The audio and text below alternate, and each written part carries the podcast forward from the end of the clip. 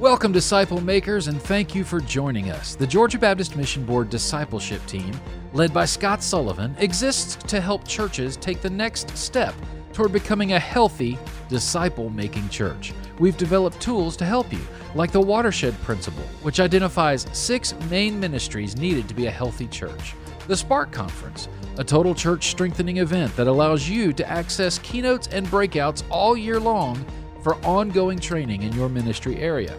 This year's conference features keynote speakers Fred Luter, Michael Catt, Tod Bolsinger, and Robbie Gallaty, as well as online and in person regional events. Learn more at www.thesparkconference.com. We also have learning communities across Georgia to sharpen, encourage, and resource leaders personally and professionally. Find a community near you at gabaptist.org/discipleship. Don't forget you can find our previous episodes on Facebook, Instagram, YouTube, and your favorite podcast platform. Now let's join today's broadcast or podcast. Thank you for engaging and welcome to our Georgia Baptist Discipleship family. So, I'm super excited for you to hear from our today's guests, Dr. Dann Spader and Ray Sullivan. So, Dr. Spader grew up in South Dakota uh, in a farming area. He's, uh, I think, number 14 or 15 of 16 children in his family, and we'll uh, we'll let him talk a little more about that in a moment. And today, um, what we're going to do with Dr. Spader is is walk through this life of Christ, some of the things he's learned, and just super excited about that. And that's what he's done. He's spent his life studying the life of Christ, and he's trained in nearly a million people over 90 plus countries to make disciples through various organizations. He's the founder of Son Life Ministries, currently serves as president of the Global Youth Initiative. Uh, that's an alliance of organizations in 95 countries committed to equipping young leaders for movements of multiplication, very focused in what they do.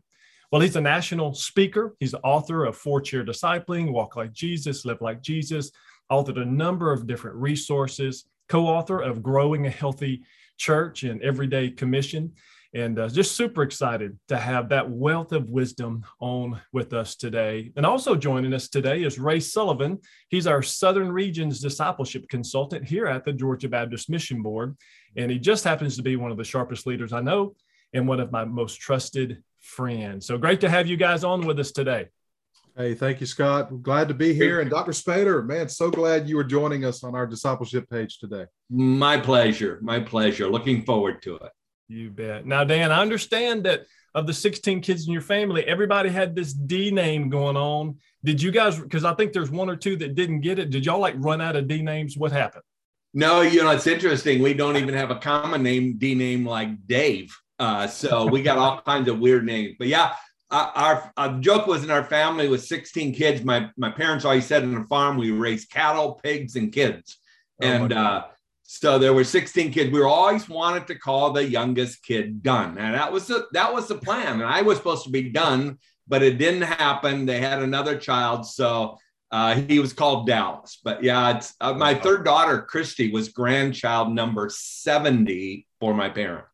Unbelievable. But what a fantastic legacy. Um, and lots of love yeah. for sure in uh, that. You could you could reach the nations just by just by discipling your grandchildren. Isn't that true? At, yeah. at, at, our family reunion, we had 462 just in-laws and outlaws and nieces and nephews this last summer. Oh, so wow. and, and it, the neat thing is to see, I, to my knowledge, I was the very first to come to Christ. Obviously, we were a very good Catholic family.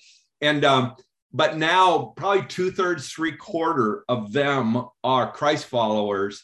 And, mm-hmm. and uh, we have several serving overseas in the Muslim world and other pockets of the world serving Jesus. So God still creates movements of multiplication. Yes. Oh, Dr. Spader, one of the things that I learned, Scott, I don't know if you, I, I know you realize this by now, but um, when, when I got the book and started looking, I saw your name is a little bit different, even though it's a D name, because it's got two N's in it. And so I had to learn, uh, you know, you spell it with two N's. What I heard a story, and I guess we, I, I want to throw this out there today. I heard this story that you got to be very careful how you introduce you on the stage when I say Dan. What, so what happened there? All right, I say Dan. Uh, oh, I, I was in high school. I hated to be called Danny. So try to be cool. I dropped the Y and it stuck. And so, uh, one of my favorite stories, I love to tell because I got a lot of mileage out of it. I, was asked to come and speak at the pastors' conference at Moody Bible Institute. And this was still in the days of the secretaries using typewriters. And she accidentally typed in my letter, Dear Dr. D A M N Spader. And so, believe me, I kept that letter for years and got a lot of mileage out of that letter. She was so embarrassed, but uh, I had fun with it. There's a lot of pastors probably been called that before as well. Yeah. well, I'm going to be careful how I speak to text next time I try to call Dann. Nah. All right. Well, listen, I need to remind our audience um, just that we're, we're going to do giveaways today. So make sure you leave a comment. And we also want to say thank you because you guys have downloaded over 150 over 150,000 um, items from our website, from Instagram, YouTube, podcast, uh, mm-hmm. Facebook. As a matter of fact, it's almost at 200,000 downloads. So, listen, thanks for engaging with us. And we do, we want to give a, a giveaway. So, make sure you leave a comment. And for those of you who leave a comment and share today's broadcast, we're going to do a drawing for a $75 gift card. And you just might even get invited to Dr. Spader's um, house to watch the sunrise in lovely San Diego. But hey, uh, we'll we open home. Come and come and see. well, we we probably won't give that one away. But speaking of sunrise, um, that's about the time that I emailed you this morning, uh, Dann, about about today's broadcast. Uh, forgetting that you were on a different uh, time frame because I think I emailed here it was about seven or eight, and it was like four fifty at your time. That's true. But I'm in, I think it's my farming background. I'm an early riser. I'm up at four every morning. So uh, I, I had a lot of time in the word already. So it was a great morning. Oh, fantastic. All right. Well, let's jump in. Ray, I think you got our first question for our guest. Yeah, so Dr. Spader, one of your uh, one of your books uh, that that uh, was very instrumental for me and helpful for me um, has become really a hot topic as we have our learning communities and we're meeting with different pastors and different leaders. Growing a healthy church. So let's just jump in here. So, what do you see as some of the main elements that need to be present in growing a healthy church? What would you say to our leaders that are watching today? Well, that's a great question. In that, uh, it, it, was the first book that I co-authored with a, a person, but we were just starting to help revitalize churches around disciple making, and we felt we needed to put out something. Now it's an older book; it's been out there for about twenty years but that really talked about i like to frame it up the uh, new wine and therefore a new wine skin. And 20 years ago disciple making was a new wine. Nobody was talking about it. Very few were talking about it. Um, and it's interesting I, I always say we, we sold a lot of copies of that book but thanks to rick warren because right the month the book came out rick said the key is not church growth the key is church health and so then mm-hmm. I show up with a book called Growing a Healthy Church that month. And so everybody thought Rick wrote it. So, but, but we wrestled hard with the life of Christ. One of, one of my lifelong study has been on Jesus chronologically. I call it the real Jesus, the fully human Jesus that walked on this earth. I was challenged early on by a professor that I ought to study what did Jesus do the first year, what did he do second year, what did he do third year, what did he do fourth year, and study a harmony of the gospels. And, and we called our youth group at the time. I was a youth pastor, brand new Christ follower, been a Christian a year. We called our youth group Son Life because we're just trying to live the Son's life. Well, in study of the life of Christ, my doctoral work was that I began to realize that, that there are certain uh, patterns Jesus followed in building a movement of multiplying disciples. And and so that book was trying to capture that, you know, how he for 30 years prepared himself in terms of mission, model, methods. Uh, then he laid a foundation the first 18 months. And we have a some training we talk on the foundation Jesus laid, the core values of what a disciple maker looks like. And then he developed a team. Most people are surprised that 18 months into it, he chose a ministry team james john simon and andrew and then later on peter. And and he poured into that team taught them how to share their faith. And then two and a half years into it he chose his 12 and appointed them as apostles to oversee the movement. So we saw in that a five phase strategy of building a movement which we teach all over the globe which every one of the 130 countries we're in now, we measure every year what phase is that country in in terms of building a movement? So we we tried in that book to capture the the new wine of Jesus, disciple making and movement building. And then secondly, we tried to say, okay, what's the wine skin that will help contain that wine? Hmm. Because if you have the passion of disciple making, but have old structures, hmm. they'll ultimately burst. And so, how do you, you know, I'm I'm not into programming discipling, but you got to have some kind of program to make disciples. To say our program is no program that means that your program is nothing you know? Yeah. so what's the wineskin? How do you develop a disciple making programming or structure that will aid people in the disciple making process? So that's what we tried to do in that book. Um, the wine and the wineskin to build a disciple making movement and that is worth the price of admission Dr. Spader, um, and our folks are going to really chew on that. Matter of fact, in our learning communities, I'm going to encourage our guys to really take what was just said and begin to flesh that out because of what it takes to have the new wine skin to handle the new wine. Now, Scott, and, and, let me just add here, I, I, you know, so many people say, "Okay, disciple making, I love it, I want it," and then they try within one to two years to build a disciple making yes. structure system in their church and it can't happen. It won't happen.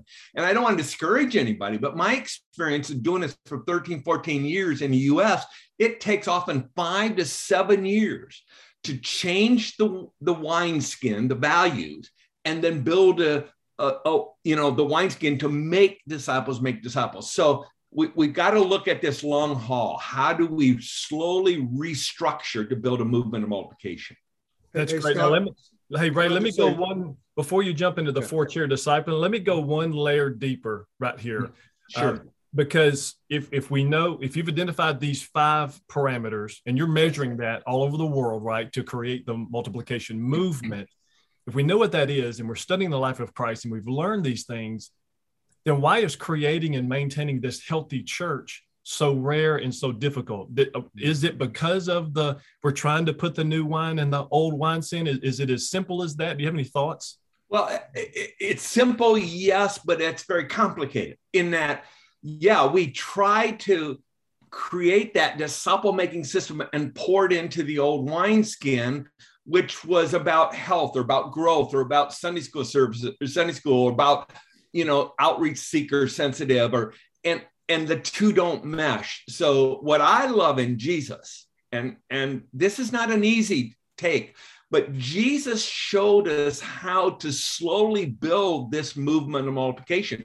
Jesus came into a very religious churchiosity, world i say.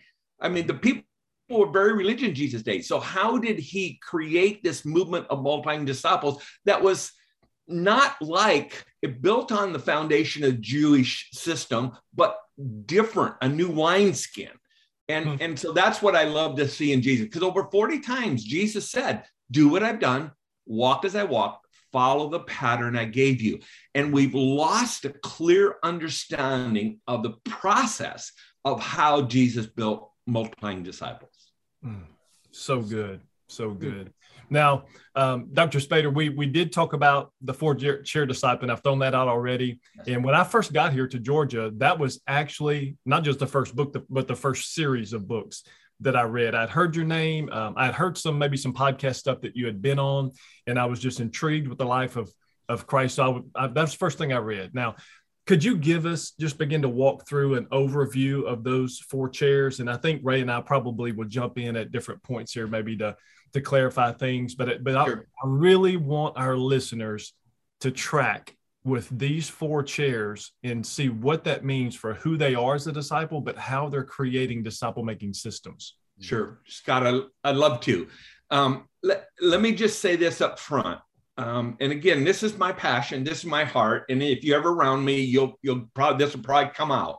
But it's our Christology, our understanding of Jesus that that determines our missiology, why we exist, what the church is about, that ultimately settles our ecclesiology, how we do church. Hmm. And so uh, this is my passion that we get back to understanding the real Jesus who walked on this earth.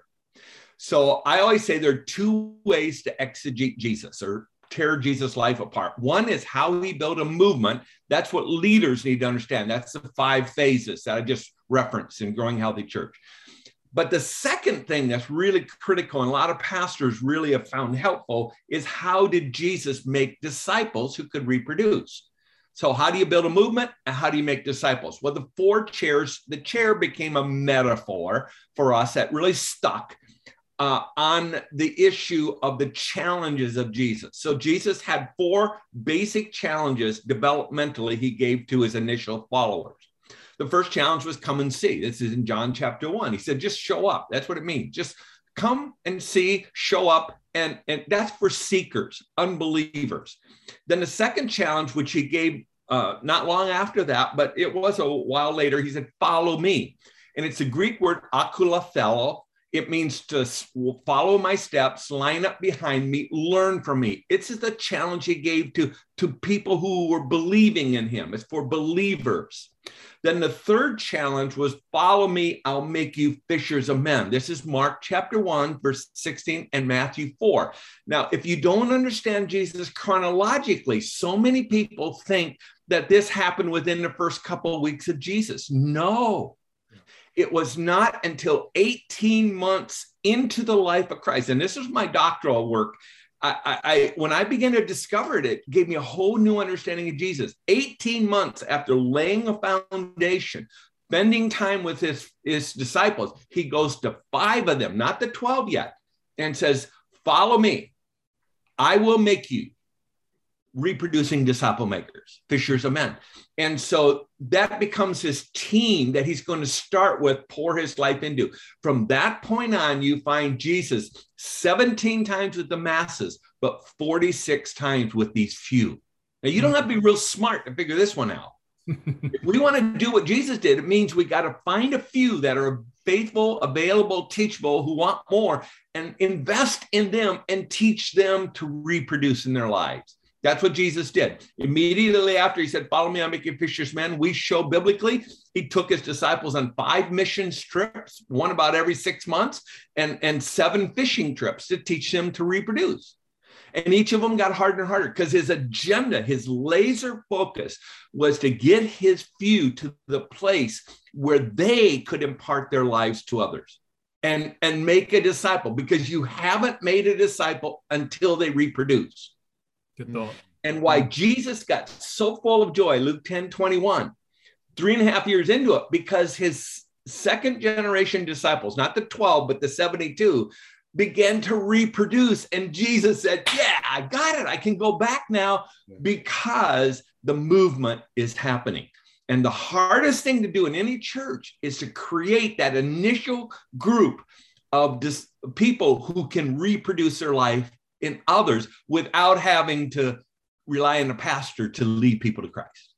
Mm-hmm. Dr. Spader, can I can I jump in here for just a second? Because you said something, and and you know, in the last two years, um, what we do is we spend time with disciple makers and pastors who have this passion to make yeah. disciples, and and we just had this conversation just yesterday.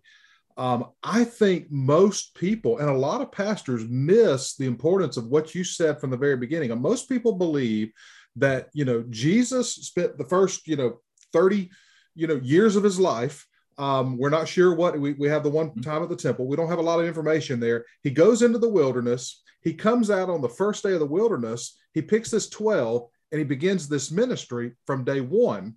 And and when you look at that man there is so much importance there of what you're saying that he he begins this process. There's 18 months of come be with me. I like what Mark Gainey says about that second invitation. Yeah. You know, where we say it's uh, yeah. you know follow me. It's yeah. be with me. It's spend time with me, and it's 18 months later. Yeah. You know, so what comes out of this is I think most pastors, and this is what I did for years.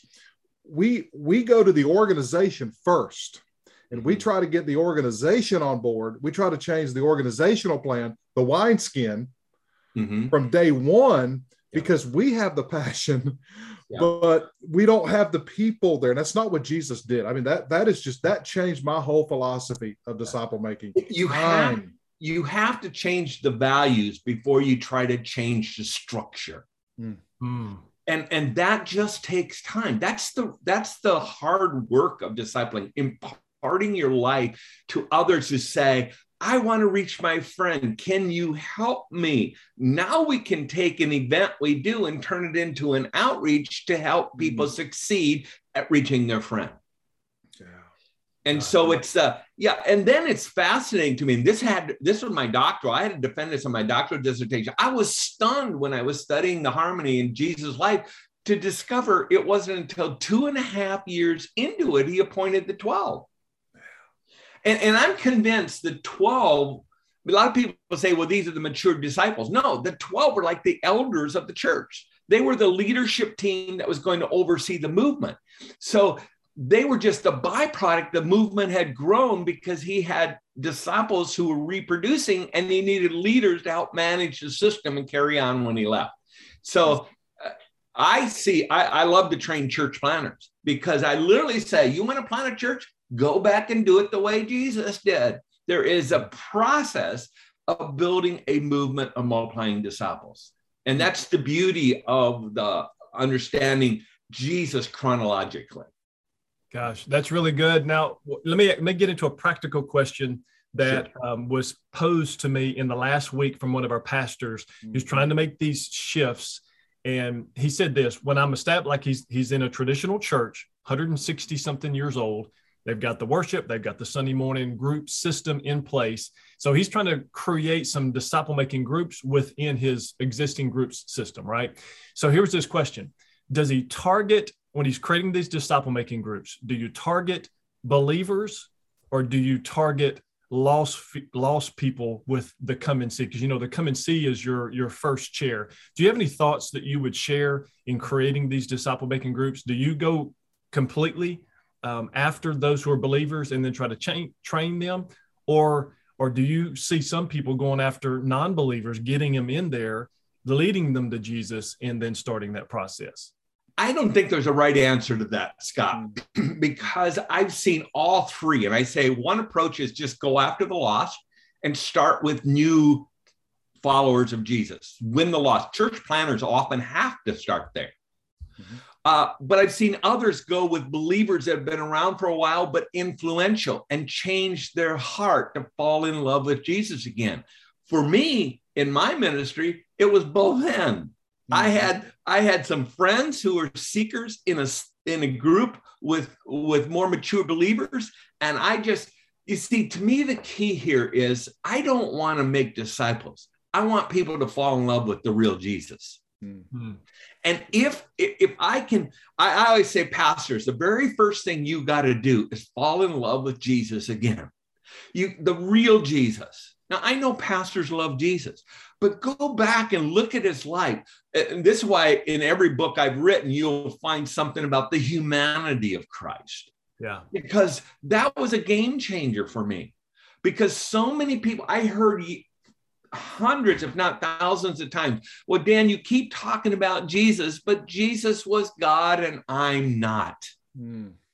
And I said, Oh my goodness. Finally, I began to wrestle with that and study that and teach that. And it changed me personally because, yes, Jesus was fully God, but when he walked on this earth, he was fully human. He veiled his deity so that his humanity could be expressed. That's why he said 40 times, do what I did, walk as I walk, follow the pattern I gave you. If you don't fully understand how fully human Jesus was, you'll tend to think, well, I can't do it because Jesus was God and I'm not. So I'll just try my best. That's faulty theology. Jesus said, You can even do greater things than I did. Hmm. Well, what did he mean? He had four years to make disciples. God's grace, we have 40 years. So the I, I feel the first thing is for pastors, you gotta fall in love with the real Jesus again, the fully human Jesus that that felt everything, that cared about people. Learn his strategy, learn his heart. I love how uh, uh Philippians says we're to think and act just like Jesus a lot of times we want to focus on acting like Jesus without thinking like Jesus. You got to hmm. get to his heart. And so when you get changed with Jesus, you're not, you don't have to talk about discipling, just talk about Jesus. Now, granted, when you start talking about Jesus, you're going to end up talking about discipling because that he said it that was his mission. You see, his mission was not to reach the world. His mission was to make disciples capable of reaching the world. And he said, Now do what I did. What's that? Make disciples, but fall in love with Jesus. Uh, get his heart and and let that overflow to those you want to influence and don't even talk about discipling that sounds crazy coming from somebody who, who's written books on discipling just talk about jesus fall in love with jesus you know I, I get very tired of a lot of how-to seminars but i never tire of talking about jesus because he's a very deep well every year if not every day I go deeper in the life of Christ. And it's just not the red letters in the Bible or the four gospels, even though I start there. It's the whole Bible because all scriptures point to Jesus. I was doing First Samuel 15 last night with my life group, and we ended up talking about Jesus. It's a good word. Because he's in he's in the Old Testament. So yeah. that's that's the heart we got to get back to. Now, let me clar- clarify something here. Um, again, I know I know Ray's filled with questions just like I am, but I want to clarify something because as I've read your material, mm-hmm. and I've I really have studied these four chairs. You know, yeah. the come and see, the follow me, become fishers of men, the the go bear fruit. It seems to me that at every level there is a commitment to be made. There is a there's a yes to put on the table at every level, and, and not just a a one time yes up front and right. then everything falls in place and it just works. But it seems to me, you know, at the come and see, you know, there's a yes to be put on there. When I'm as a believer, when I'm to follow Him, when I'm my actions, there's a yes to, to become fishers of men. I've got to I've got to put my yes on that table. The bearing fruit is is a daily. I'm committing to follow to bear fruit. And um, am I seeing that correctly? Oh, ab- absolutely. Because what Jesus does is he leads us deeper and deeper and deeper into the costs of following him. Mm. But when we're there, it's not a cost, it's a privilege. I always say the cost of going bear fruit is to suffer, serve, and sacrifice. Yay!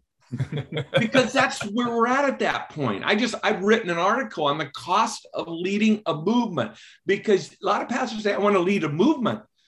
but then you start studying the cost, what's going to cost you. It's going to cost you a lot, but there's great joy in that suffering, servanthood, and sacrifice.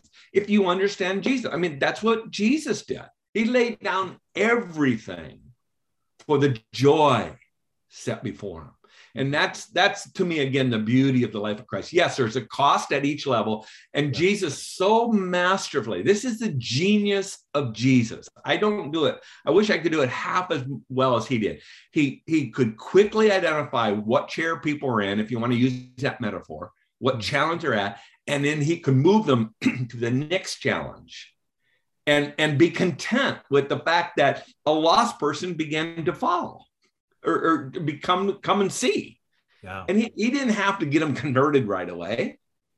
Yeah. And then once they came, became the faith, then he challenged them to the next level.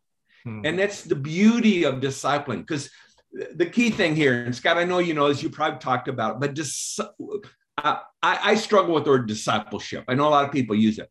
We're not called to go and do discipleship. We're called to go and make disciples. And disciple making this is a term we only use. And at the church where I did the major training, we just banned the word discipleship because mm-hmm. disciple making is the whole process of being a friend of sinners, winning the lost, all the way through sending out proven missionaries. Mm. That whole journey, whole, whole process is disciple making. So it, it's a it's a big bucket. Yeah.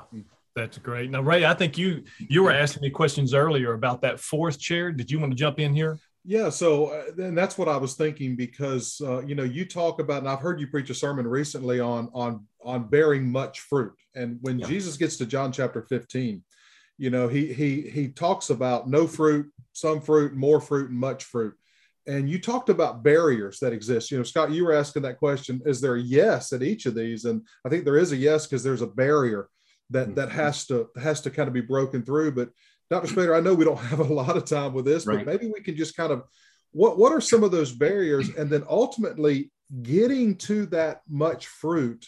Um, what does that look like in the life of believer? What's the target? What's the goal? Yeah, uh, that's a great question. And I'll just say this up front because we don't have a lot of time. Uh, I've written a whole chapter on this uh, in the four chair discipling if you want to dig deeper. But there is a barrier between each of those chairs. The first barrier is sin, and that's seen if you know he cuts off every branch in me that does not bear fruit. Well, I don't believe I believe that's a bad translation. The barrier there, he's uh, in a vineyard. Uh, a, a grapevine will fall off the trellis, get down in the mud, and what does the gardener do? He comes and lifts up that, cleans off that branch, and ties it back up on the trellis so that it can get back in the sunlight so that eventually it can bear fruit. Well, this is what Jesus said here. Don't sin as a first barrier. You get down in the mud, you will ultimately become like a branch that dries up and wither. So we got to help people who in the come and see chair in order to get to follow me to deal with biblical repentance, cleanse living. The barrier between fruit and more fruit, chair two and three, is the barrier of pruning. Mm-hmm. Jesus said, Every branch in me that bears fruit, he prunes it so it'll bear more fruit. Now, pruning biblically is really critical. Um, pruning is when you take away good things from your life. Because mm. every branch, I was in, we were talking about this, I was in the, the Biltmore and they had a guy that had a PhD in pruning. He's written a book about this, Christian guy, caring for their vineyard. I had an incredible conversation with him. He said pruning is the most important thing that a gardener did, which is the father. Father is the gardener in that passage. And he studies every branch carefully. Every branch will have 10 to 12 clusters of grapes. And so the gardener says, I've got to prune some of those back because if I leave those 10 or 12 clusters, they'll each grow and then they'll have 10 to 12 each. And in 20 years, that vine will be dead because it become a tangled web of programs or mm-hmm. activities and you'll not produce any fruit. So the gardener comes and he cuts out, if it has 10 to 12 clusters, he cuts out 10 and allows two so they become rich and luscious clusters of grapes. And the gardener told me, he said, you know, if you prune well, that branch will can last for a hundred years of fruitful bearing, fruit bearing. Mm. And, and so churches are going through this right now, I believe, because of COVID. And, and God prunes. Pruning is when God takes away good things in our life. And, and some of the pastors listening are probably being pruned right now, and it's really painful. Mm-hmm. God, they, God took something good from their life, maybe a relationship, a friend, a family member, a, a job, or and but God does that. You don't have to pray for pruning, just it's going to come. Hmm. So pruning, discipline, no, it's different than pruning. Discipline is when God takes bad things out of our life, but they both feel the same. And so a disciple realizes when people are going through tough times, we have to ha- ask is this discipline, taking away bad things, or pruning? Both are important. Mm-hmm. And then hmm. the last barrier is the barrier of, of satisfaction between more fruit and much fruit. Because in church, you know, three and between chair four, we get satisfied. Look at all this fruit I'm bearing. Yay! Christian life is great. And God says, No, I want you to want more. You can see a movement. Don't get satisfied. Don't say, Oh, God, you're so lucky to have me. Look at all the fruit I'm bearing. God wants to give us one or two ideas. And I could tell you, oh, a lifetime of stories about how God gave our leaders one or two ideas that like um, opened the door that spread to tens of thousands of people because God gave the idea. Mm. And and that's that we get satisfied with being in more fruit when God wants to see much fruit. And then when you bear much fruit, God gets glorified. That's uh, good. Yeah. That is rich. And, mm. and what I love about what you just said was you said there's a perspective there that in American Christianity, we seem to have a self absorbed, egocentric faith and, and church building system where it's about how we feel and what we can get from where we're going, which leads into because we're our time is winding down. So I really want to focus on this one last question with you, Doc, because after decades of people um, of, of making disciples, you know, with over 750,000 people in 90 countries, you've got a pretty good perspective of how folks are making disciples here in, in America, but also overseas. So here's what I want to ask you What differences do you see between the American approach that seems to be limited results and the disciple making movements that are happening around the world? Because I really want, you know, if there's some things that you could draw out you know that points to what we're doing that don't seem to be working but also if there's something overseas that is working that our there's some nuggets of practical that our folks can attach to. I'd love to hear that. Yeah and that's a great question. I, I think the soil is very different in every part of the world. And i believe the soil in america has become hardened. Hmm. And, and I say that because I don't want to beat up any pastors because they're not seeing rapid movements of multiplication. But like I just from India, we've got a guy that's planted 57,000 churches. He's a former businessman, 38 years old. He had 56,000 baptisms last year. And I said, This can't be true. I went over and saw it. It's the real thing. Benjamin's doing, but the culture, and he's doing it in a place God gave him a key to unlock the door. So that is a movement. We see all kinds of movements like that. In America, we're beginning to see it. So I think we have to go back and, and break up the hardened ground. Isaiah 28. We got to plow. That's when the tractor works the hardest in the field. If you ever watch a tractor plow, when it's breaking up the hardened ground, that's what Isaiah 28 says. Then you cultivate, then you disc, then you plant seeds. And and if you study Isaiah 28, there are five types of plants that are planted. Every seed is planted at a different depth, a different time, and different way. We've got to, in America, get back to, to plowing up hardened ground, building relationships with the lost, plant, you know, planting seeds in different ways about the truth of the good news of the gospel, and then ultimately you will reap. So it, we just have to work the system that God's given us, the soil God's given us. I'll just say one more thing real quickly if we have time. I I think in America, my this is my greatest fear. Everybody is talking disciple making right now. Yeah. That scares me. Mm-hmm. Because every five years in America, we have a new buzzword. Yeah. It goes from buses to seeker services to church health. To, there's a new buzzword. All the books are written. And then we say, now what's the next buzzword? Mm-hmm. Well, how do you move away from disciple making? Yeah. There is no next step. This is it. We got to figure this out. Yeah. We got to pour our lives into making disciples. There is no next step. This is it. And I hope disciple making doesn't become a buzzword in North America. Oh, yeah. Amen. Any final thoughts, Ray Sullivan? Oh, I'm just I'm eating this up. I, I appreciate you, Dr. Spader. You have been uh, very influential for me, and I know a lot of guys. And I appreciate the work that you have been doing and you continue to do. And uh, man, just spending this time with us today, and and I would just encourage our leaders today.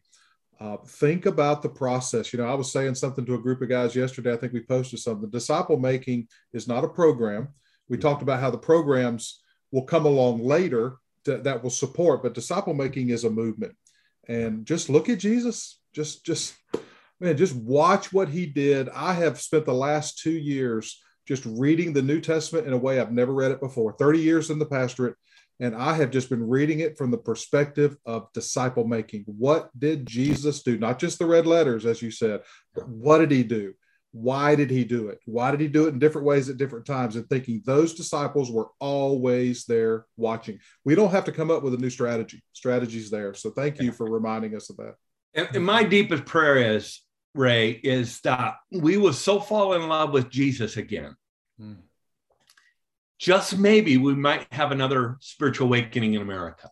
Because mm. when they saw the Lord, then they saw their sinfulness and said, Woe is me, depart from me. Lift up Jesus, the real Jesus, not just the message of Jesus, but the model of who he really was. Oof. That's, I think, our only hope here in America mm-hmm. getting back to Jesus. Ah, so good. Dann, you are a joy and a reservoir of wisdom and encouragement. Thanks for being on mm-hmm. with us today. Now, for those who who may want to connect with you, may want to invite you to speak or to, to get resources, is there a place that folks can connect with you, website, social media? Um, we have a number of them. Probably the key one is uh, uh, likejesus.church.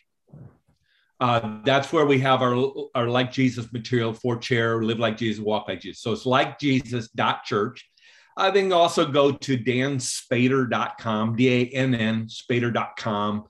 Uh, my email, I'd be glad to, is Dann, D A N N, at G Y I, globalyouth It's unusual short, but it works. So I'd, I love to interact with people any way I can serve. I have limited, obviously, speaking engagements, but but if I can serve in any way and talk about Jesus, uh, it rarely do I have to pray about those kind of opportunities.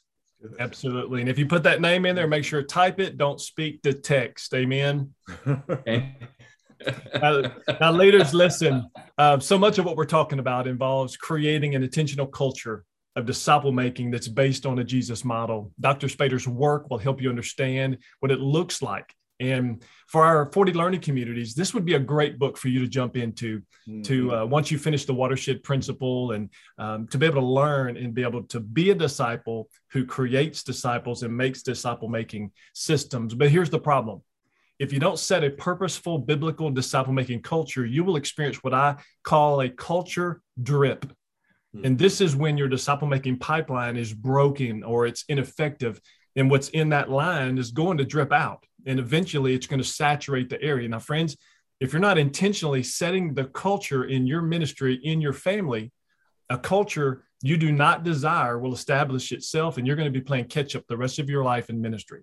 Hmm. So, leaders, if we slack or if we fail at anything, it must not be in the area of making disciples that's what our consultants here in Georgia do. And, and we're ready and to serve and to help you establish and maintain a biblical model for making disciples that will live beyond your ministry. Dann Spader, Ray Sullivan, thank you for joining me today.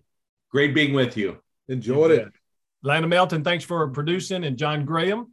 And I want to remind our listeners that we're only able to do this because you give generous, generously to the cooperative program. So thank you for that. And I pray today's discussion with Dann and Ray will equip you to think often, invest intimately, and dream big as we make world impacting disciple makers. Thanks for listening. We want to continue the conversation from today's broadcast in a learning community near you. These learning communities are designed to celebrate your biggest wins, resource your greatest need, and help you finish well. We also want to give you a free gift the five discipleship shifts most churches need to make to produce world impacting disciple makers. You can download this resource by going to ministryboom.com. This five page PDF is a discipleship alignment checklist. The Georgia Baptist Mission Board is able to provide resources like this because of gifts from Georgia Baptists to the cooperative program. For more information on this broadcast and a customized discipleship plan for your church, visit gabaptist.org/discipleship. Engage with us on your time through Facebook, Instagram, YouTube, and all podcast platforms. Lastly, if you've benefited from this conversation today, please share this with a friend as we seek to help churches make world impacting disciple makers.